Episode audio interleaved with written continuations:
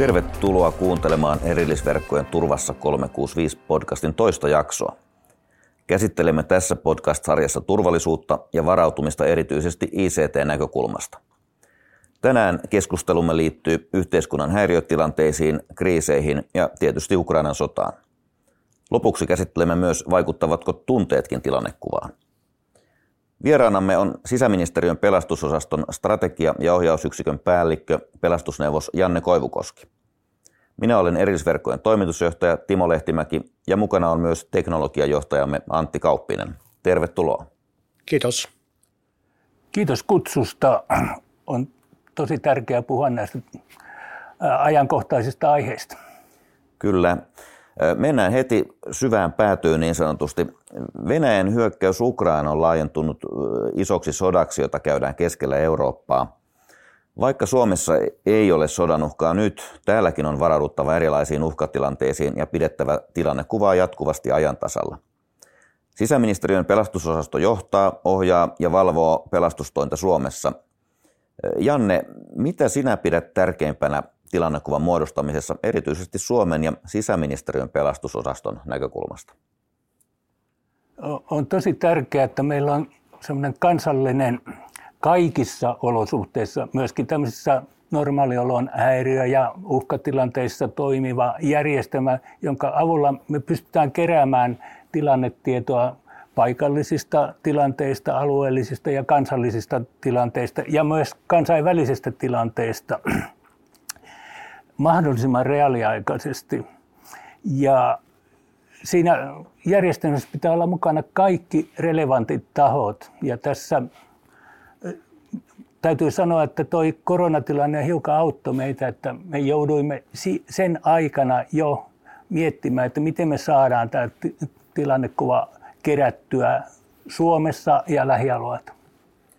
Aivan. Koronan aikana tosiaankin aika paljon muuttui jo asioita. Erilaiset tietotekniset järjestelmät, ICT-järjestelmät otettiin vauhdikkaasti käyttöön ja siitä on varmasti hyötyä nyt ja jatkossakin. Nostit esille tuota yhteistyötä tuossa, en voi olla tarttumatta siihen, eli kun erillisverkotkin tekee erilaisia ICT-alan palveluita, niin niillähän nimenomaan yritetään toteuttaa yhtä meidän sloganeista turvallisuus tehdään yhdessä. Sanoisitko vielä jonkun sanan tästä eri toimijoiden, turvallisuustoimijoiden välisestä yhteistyöstä? täytyy Suomen osalta sanoa, että mun mielestä se on meillä semmoinen erikoisasia, että se on toiminut aina hyvin. Me ollaan pieni maa ja, ja meillä on ne samat toimijat hoitaa monia eri asioita ja on sen takia hyvä, että me tehdään yhteistyötä ja se on välttämätöntä. Ja, ja meillä on toiminut sekä niin kuin viranomaisten välinen yhteistyö ja viranomaisten ja teollisuuden ja erilaisten järjestöjen välinen yhteistoiminta ihan saumattomasti ja me ollaan siinä näytetty esimerkkiä kyllä muille maille. Muut maat, kun ovat vierailleet ja käyneet katsomassa meidän järjestelmiä, niin todella niin kateellisia ollut siitä, että miten tämä voi toimia näin. Miten te voitte puhua noille poliiseille, että me, meillä homma ei toimi näin, mutta meillä, meillä Suomessa niin useimmiten se toimii. On tietysti meilläkin ongelmia, mutta se, verrattuna muihin maihin meillä toimii erinomaisen hyvin. Samoja havaintoja olen itse tehnyt ja ehkä on sen verran hyvä todeta, että vaikkapa nyt nykyinen Virve, jonka tietysti Janne tunnet kuin omat taskusi, niin siellähän on yhteistyötä nyt sitten pyritty laajentamaan niin, että myös sitten Pohjoismaiden yhteistyö toimii ja rajat ylittävää liikennettä pystytään hoitamaan. Kyllä, Virve on sellainen tyypillinen esimerkki ja, ja silloin kun me käynnistettiin tämä Virve, Virve niin silloin meillä oli samaan aikaan menossa myös tuo hätäkeskusuudistus ja molemmat vaati toisia, eli me tarvittiin tämmöinen viranomaisten välinen yhteinen viestintäkanava ja, ja sitten se yhteistoiminta piti myös organisoida sillä tavalla, että viranomaiset pysty keskustelemaan toistensa kanssa ja myös ohjaamaan omia yksiköitään tietyllä tavalla. Ja, ja se oli asia, jossa jopa no, meidän pohjoismaiset kumppanit, jotka on hyvin lähellä meidän järjestelmiä, niin seurasi vasta reippaan kymmenen vuotta meidän jälkeen siinä ja ihmettelivät, että miten me saimme sovittua keskenämme tämän asian ja minusta siinä ei ollut mitään isoja ongelmia. Hienosti on toiminut ja kyllä täytyy hattua nostaa tosiaan sillä niin kuin yhteistyön määrälle ja tekemiselle, mutta mennään sitten pikkasen muihin asioihin. Tuossa annan puheenvuoron Antti Kauppiselle, meidän teknologiajohtaja, vie hieman keskustelua eteenpäin. Tämäkin toki kyllä liittyy virveen sinällään, että myös niin kuin erilaisten ydinonnettomuuksien tai mittausten osalta käytetään virveä, mutta mitäpä Antti ajattelee tämän hetken tilanteesta? Joo, kiitos Timo. Täytyy kysyä Jannelta, että sä oot koulutukselta fyyksikko ja erikoistunut säteilytekniikkaan. Väitöskirja aihe taisi olla säteilyvalvonnan kehityshistoria 50-luvun ydinkokeista nykypäivää. Minkälainen tuo säteilyvalvonnan tilanne on Suomessa ja Euroopassa tällä hetkellä? Tämä tuntuu ainakin itsestä jotenkin ajankohtaiselta kysymykseltä. Olen itse siellä Tsernobylin ydinvoimala-alueella käynytkin ja, ja nyt ikäviä uutisia tuli, että siellä on sähkökatkoksia ja, ja siten pelätti jopa, jopa se alueen vaarantuvan, niin mikä se tilanne noin niin kuin valvonnan kannalta on? No ensinnäkin Euroopan ja Suomen kannalta niin säteilyn valvontajärjestelmä on, on kohtuullisen hyvässä kunnossa kaikkialla Euroopassa. Suomen osalta tilanne on se, että vaikka saimme aika lailla rapaa niskaan silloin aikoinaan Tsernobylin ydinvoimalaitosonnettomuuden aikoihin, niin jo silloin ja nyt minun mielestä tämä Suomen säteilyvalvontajärjestelmä on maailman paras ja sen uskaltaa sanoa kyllä ihan, ihan avoimesti missä tahansa, koska missään muualla ei ole sellaista järjestelmää, joka kattaa koko maan, kaikki viranomaiset, jotka siihen liittyy. Ja, ja me otimme sitten Virvenkin tässä mukaan sillä tavalla, että kun me tuossa vuosituhannen vaihteessa mietimme, että mikä on semmoinen hyvä tiedonsiirtoväline noista meidän runsaasta mittausasemaverkon asemista eteenpäin sitten sinne keskushallintoon, niin me tuumittiin, että Virve soveltuu erittäin hyvin, koska siinä ei siirretä isoja datamääriä, myöskin se kapeakaistainen datasiirto sopi siihen erittäin hyvin ja otimme sen silloin käyttöön ja se on tänäkin päivänä suurimmalta osalta meidän asemia niin se ainoa viestin tai niiden mittaustulosten siirtokanava ja, ja se toimii tosi hyvin. Ja tuon Tsernobylin osalta niin tietysti hiukan huolestuttavia ne tiedot on siltä alueelta, mutta niin kuin suomalaisten kannalta ei tässä mitään riskiä ole. Siellä raskaita ajoneuvoja kun liikkuu, niin siellä se säteilypöly nousee ilmaan, mutta ei se kovin kauaksi sieltä kulkeudu. Ja, ja sitten nämä valvontayhteydet, niin ei, ei niillä sen turvallisuuden kannalta mitenkään isoa merkitystä ole, mutta tietysti niiden avulla pysytään selvillä, että mikä se fyysinen tila siellä on. Ja olisi tietysti hyvä, että ne toimisivat myöskin sinne kansainvälisiin laitoksiin. Kuinka avointa säteilyvalvonnassa tiedonvaihto on eri vaikkapa Euroopan maiden kesken? Nykyään se on kohtalaisen avointa. Me suomalaiset tehtiin aikoinaan 90-luvun alussa esitys, että ruvetaan Pohjoismaiden kesken siirtämään dataa ja siinä oli pieniä käynnistysvaikeuksia, mutta meillä oli semmoinen kolmen vuoden projekti, jona aikana me rakensin sen prototyypin, jolla mittausdataa siirrettiin reaaliaikaisesti kaikkien Pohjoismaiden kesken. Ja EU tuli siihen mukaan ja tuumi, että tämä on hyvä systeemi ja ne kopioi sen järjestelmän suoraan meiltä ja, ja kehittivät sitä edelleen. Ja nykyään se toimii sillä, että me, meillä on lähes reaaliaikainen säteilymittaustieto kaikista sellaisista asemista, jotka on koko ajan päällä Euroopassa. Ja me pystytään niitä netin kautta selaamaan ja katsomaan. Ja se helpottaa tämmöisten säteilytilanteiden selvittelyä. Meillä sellaisia lieviä säteilytilanteita on vuosittain pari kolme. Ja niiden selvittäminen kyllä on, on nykyään paljon helpompaa kuin 40 vuotta sitten, kun minä aloitin nämä hommat. Kuten tuossa äsken jo kuultiin, niin sulla on aika pitkä ala täältä ja kokemus täältä pelastus- ja turvallisuusalalta. Olet esimerkiksi ollut mukana kehittämässä hätäkeskustietojärjestelmää, johon itse viittasit, ulkoiseen säteilyvalvontajärjestelmää sekä virve-viranomaisverkkoa, josta myös äsken jo puhuttiin. Kuten mainittiin, niin nämä on merkittävästi lisännyt suomalaisten viranomaisten keskinäistä yhteistyötä ja vähän palatakseni tuohon edelliseen kysymykseen, niin miten me pystyttäisiin lisäämään myös kansainvälistä yhteistyötä Euroopan turvallisuuden takaamiseksi? No ehkä se paras tapa on se, mitä me itse harrastamme koko ajan.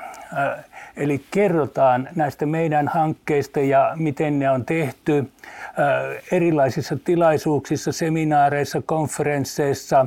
Ja näytetään muille, että miten se toimii meillä, koska useimmiten tuolla maailmalla kun liikkuu, niin näkee tämmöistä promoisveria, jossa niin kerrotaan järjestelmästä, jota suunnitellaan, joka ei ole olemassa, mutta kun meillä on toimivat järjestelmät, niin niistä voidaan näyttää, että tämä homma pelaat erittäin hyvin ja, ja esimerkiksi Virven osalta niin eräs saksalainen huippuvirkamies aikoinaan, kun vieraili tutustumassa meidän virveverkon verkkoa katsomassa täällä Suomessa, niin kyllä yllätty täysin, kun tuolla Saariselällä paino virve-puhelimen tangenttia ja kysyi Helsingistä, että mikä siellä on tilanne. Ja kun Helsingistä vastattiin reaaliaikaisesti, niin hän yllättyneen ja kysyi, että ai toimiiko tuo ihan oikeasti? Ja kukaan ei ollut aikaisemmin heille näyttänyt, että tämmöiset systeemit toimii. Ja, ja ky, kyllä se tiedon välitys, että näinkin asiat voi tehdä.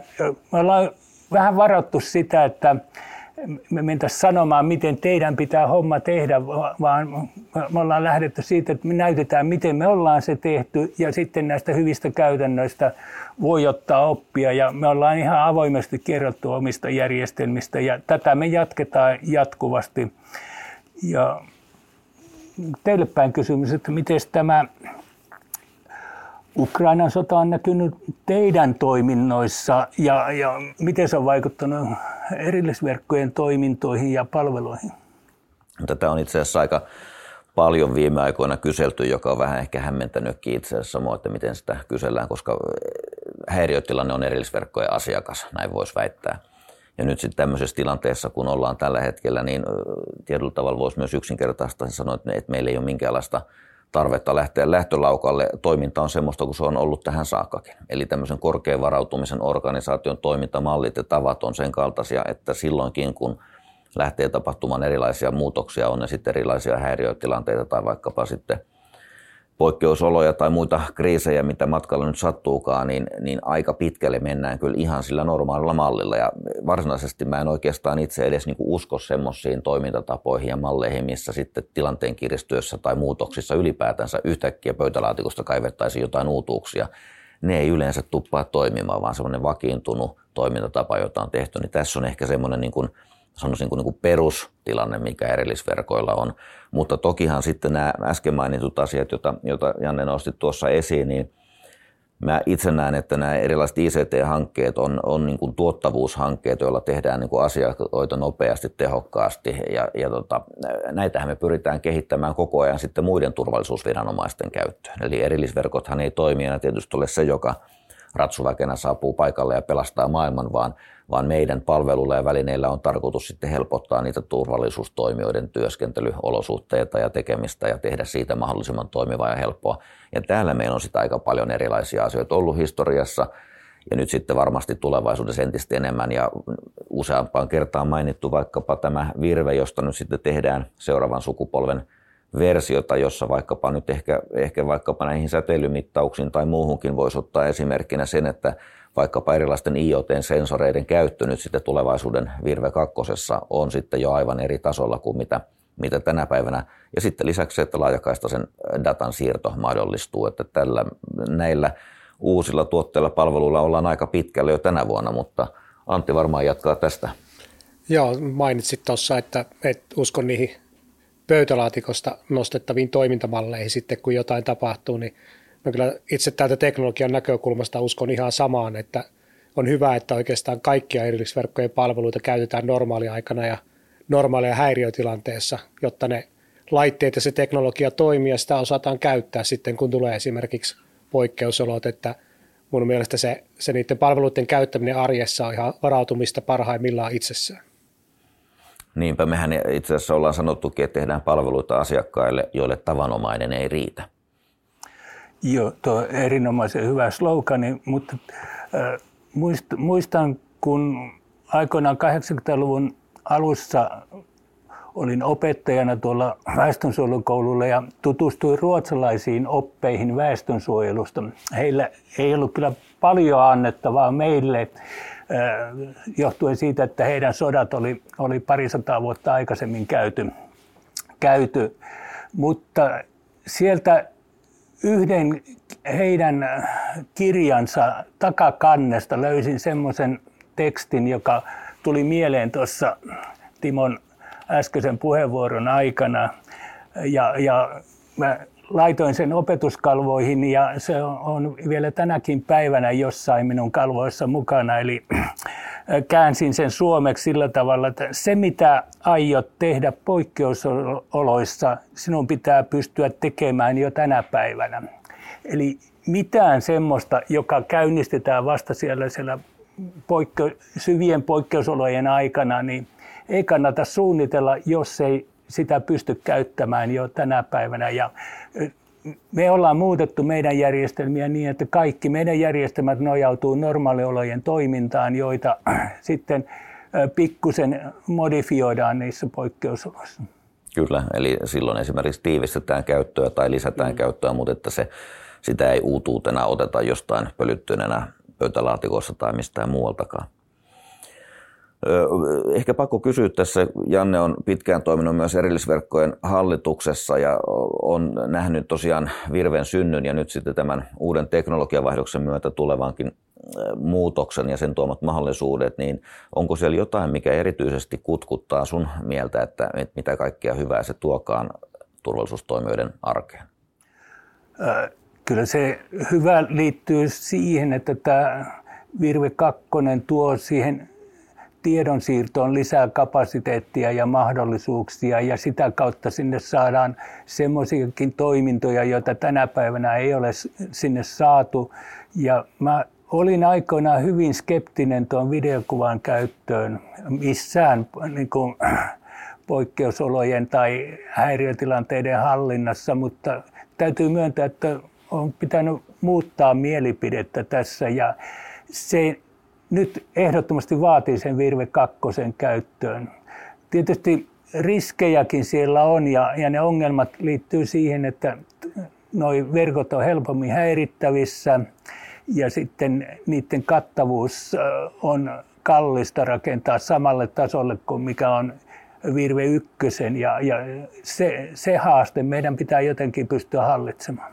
Kyllä, otan esimerkin tuosta videokuvasta vaikka metsäpalotapahtumat, jotka on varmasti aika tehokkaasti nykyään sit erilaisilla vaikka dronella kartoitettavissa ja on hyvin nopeasti tieto sitten erilaisten turvallisuustoimijoiden käytettävissä, että kuinka tulee toimia. Antti, sulla oli tähän vielä. Joo, oikeastaan mainitsittekin ne molemmat asiat, aiemmin se IoT ja nyt tämä videokuva. Vähän Janne Suokin haastattelin aikoinaan, kun tein omaa graduani Jyväskylän yliopistoa, että – miksi, miksi pelastustoimessa otettaisiin langaton laajakaistapalvelu operatiiviseen toimintaan ja kaikki haastateltavat yksi selitteisesti vastasivat, että parempi tilannekuva. Ja kyllähän se videokuva on ihan sen toiminnan ytimessä. Toki myös sitten erilainen sensoritieto.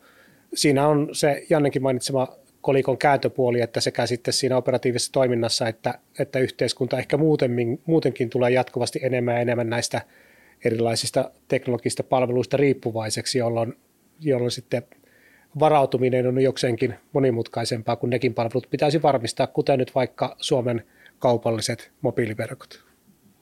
Juuri näin. Tästä ehkä voitte molemmatkin vastata, mutta aloitetaan ainakin Antista, että miten varmistetaan sitten se, että turvallisuustoimijat, meillähän itse asiassa hallitusohjelmassa on niin, että pitää olla parhaat välineet turvallisuustoimijoiden yhteistyöhön ja käyttöön, ja tarkoittaa tietysti sitä, että ratsastetaan siellä teknologian aallonharjalla, saadaan kaikkein parhaimmat, tehokkaimmat, toimivimmat, mutta niiden pitäisi kuitenkin olla ratakiskomaisia, eli koeteltua robustia tekniikkaa. Miten tämmöinen hoidetaan? No joo, kyllähän siitä semmoinen, semmoinen ongelma tietysti tulee, että yhtä aikaa kaikki uusimmat palvelut ja, ja uusimmat laitteet ja teknologiat käyttöön ja sitten se semmoinen koeteltu robusti teknologia, niin eihän ne samaa mahdu.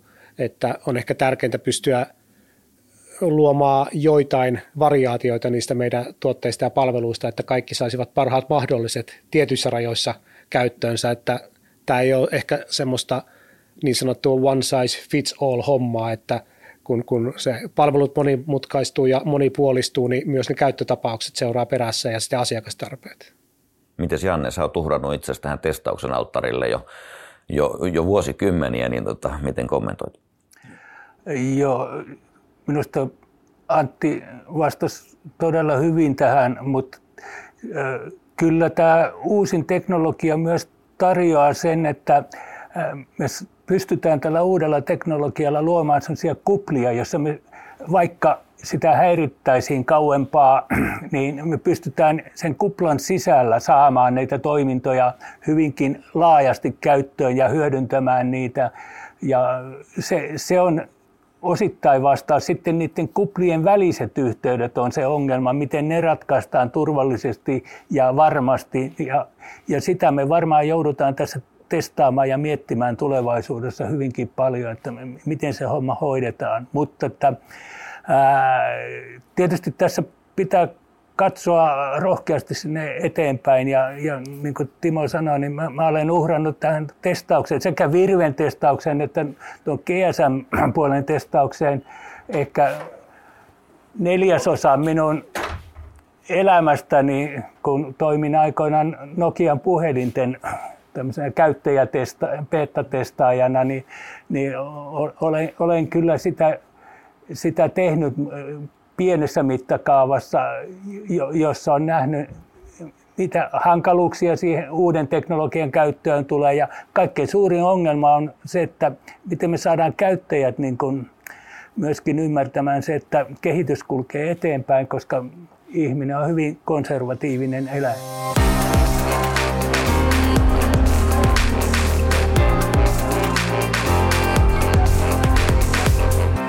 Ihmisten tekemiä asioitahan nämä kuitenkin loppupelissä ovat ja tällä tota, teknologialla ICT-lläkään ei sinällään ole itseisarvoa, vaan sieltä täytyy löytää niitä, että kuinka se oikea tekeminen sit saadaan helpommaksi, halvemmaksi, nopeammaksi. Ja tota, ehkä tämän, tämmöisenä niin teknologiatalona erillisverkotkin helposti saattaa tämmöiseen niin tekkibuumiin mennä, mutta tota, täytyy aina silloin tällöin kuitenkin palata siihen inhimilliseen puoleen. Ja, ää, nyt jos mennään takaisin tähän päivän polttavaan kansainväliseen kriisiin, niin sotauutisissa kerrotaan paljon kylmiä faktoja. Kriisit vaikuttavat erityisen voimakkaasti tunteisiin. Janne ja Antti, miten te kuvailette tähän liittyviä tunteita ja miten pyritte lievittämään ahdistusta niin omaa kuin sitten lähipiirinkin?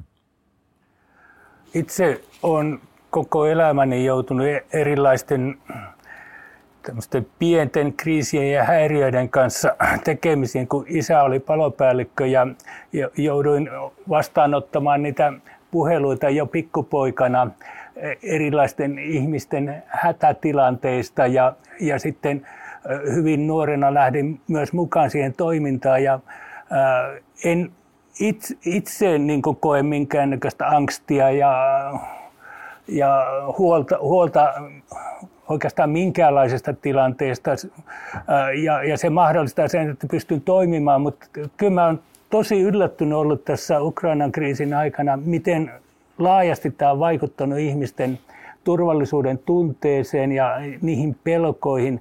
Varsinkin säteilypuolella minulta kysytään jatkuvasti että mitä pitäisi tehdä ja että en saa nukuttua, kun en saanut ostettua noita joditabletteja apteekista ja niin edelleen. Siis yllättävän suuria niin kuin vaikutuksia tästä on ollut.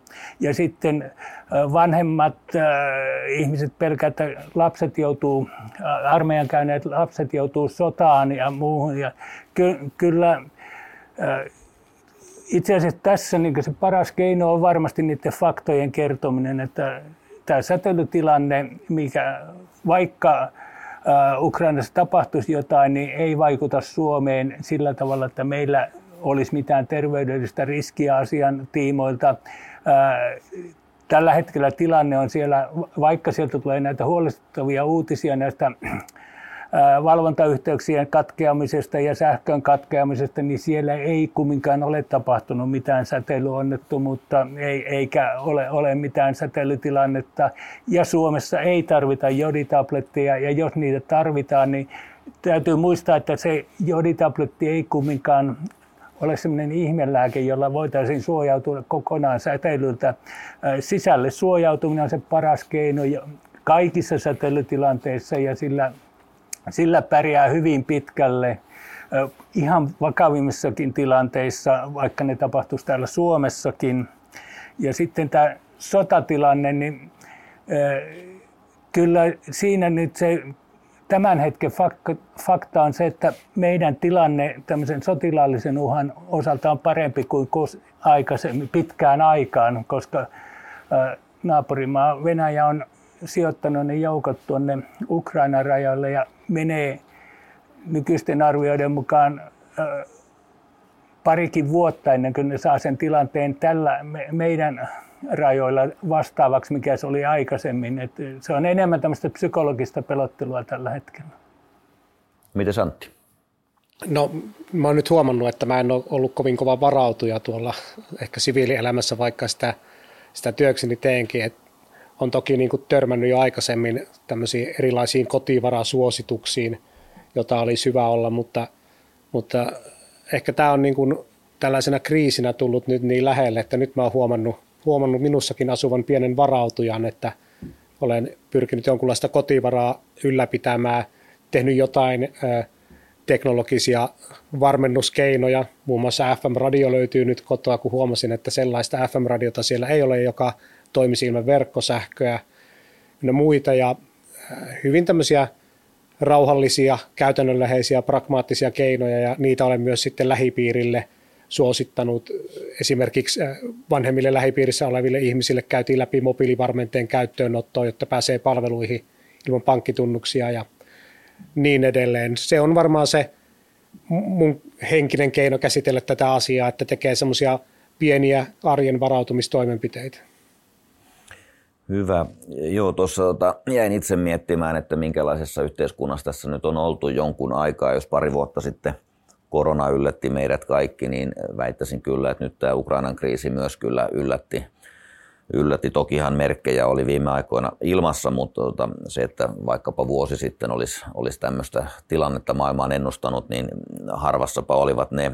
Se, miten tähän tota, itse on suhtautunut, niin tietysti tilanne on ikävä ja surullinen – Samalla toki on niin kuin huomattavaa, että, että kyllä elämässä erilaiset prioriteetit löytyy nyt aika paljon helpommin ja tämmöinen tärkeysjärjestys, että mitkä asiat tehdään ensin, korostuu. Ja kotivara on hyvä esimerkki siitä, että se on varmasti tietynlainen herätys kyllä niin kuin laajemmaltikin ihmisille, että, että jonkunlaisia – varautumistoimenpiteitä on hyvä olla takataskussa ja viedä eteenpäin, eikä pelkästään niin kuin ratsastaa sen varassa, että kaikki on aina niin kuin ja heti käden ulottuvissa. Mutta varmasti on hyvä laannuttaa myös niitä niin kuin pelkotiloja ja todeta kyllä se, minkä tässä nyt on mielestäni keskustelun aikana tullutkin esiin, että Suomi on kyllä hyvin varautunut. Meillä on erittäin moni asia hyvin hoidettu, yhteistyö toimii ja tietysti nyt on ollut tämän kriisin yhteydessä, Ukrainan kriisin yhteydessä hyvä huomata myös, että kuinka EU on ehkä sanotaan ensimmäistä kertaa pitkään aikaa osoittanut myös niin kuin varsinaista voimaa, eli se yhteistyö toimii myös sitten kansainvälisesti. Toivotaan kaikille kuuntelijoille uskoa ja ymmärrystä tilanteeseen plus sitten sitä oman toiminnan tärkeyden asettamista oikeille kohdille, jolloin ollaan sitten laittamassa asiat oikeisiin mittoihin. Kiitos mielenkiintoisesta keskustelusta Janne ja Antti ja kiitos myös kuulijoillemme. Turvassa 365 podcastin seuraava jakso käsittelee kriittisen viestinnän uusimpia teknologiatrendejä. Jos haluat kommentoida tätä jaksoa tai ehdottaa kysymyksiä seuraavaan jaksoon, laita postia viestintä.erillisverkot.fi tai viestitä sosiaalisessa mediassa erillisverkkojen tileillä at erillisverkot. Turvassa 365 podcast julkaistaan erillisverkkojen sivuilla sekä SoundCloudissa, Spotifyssa ja Applen podcasteissa. Ota sopivin kanava seurantaan.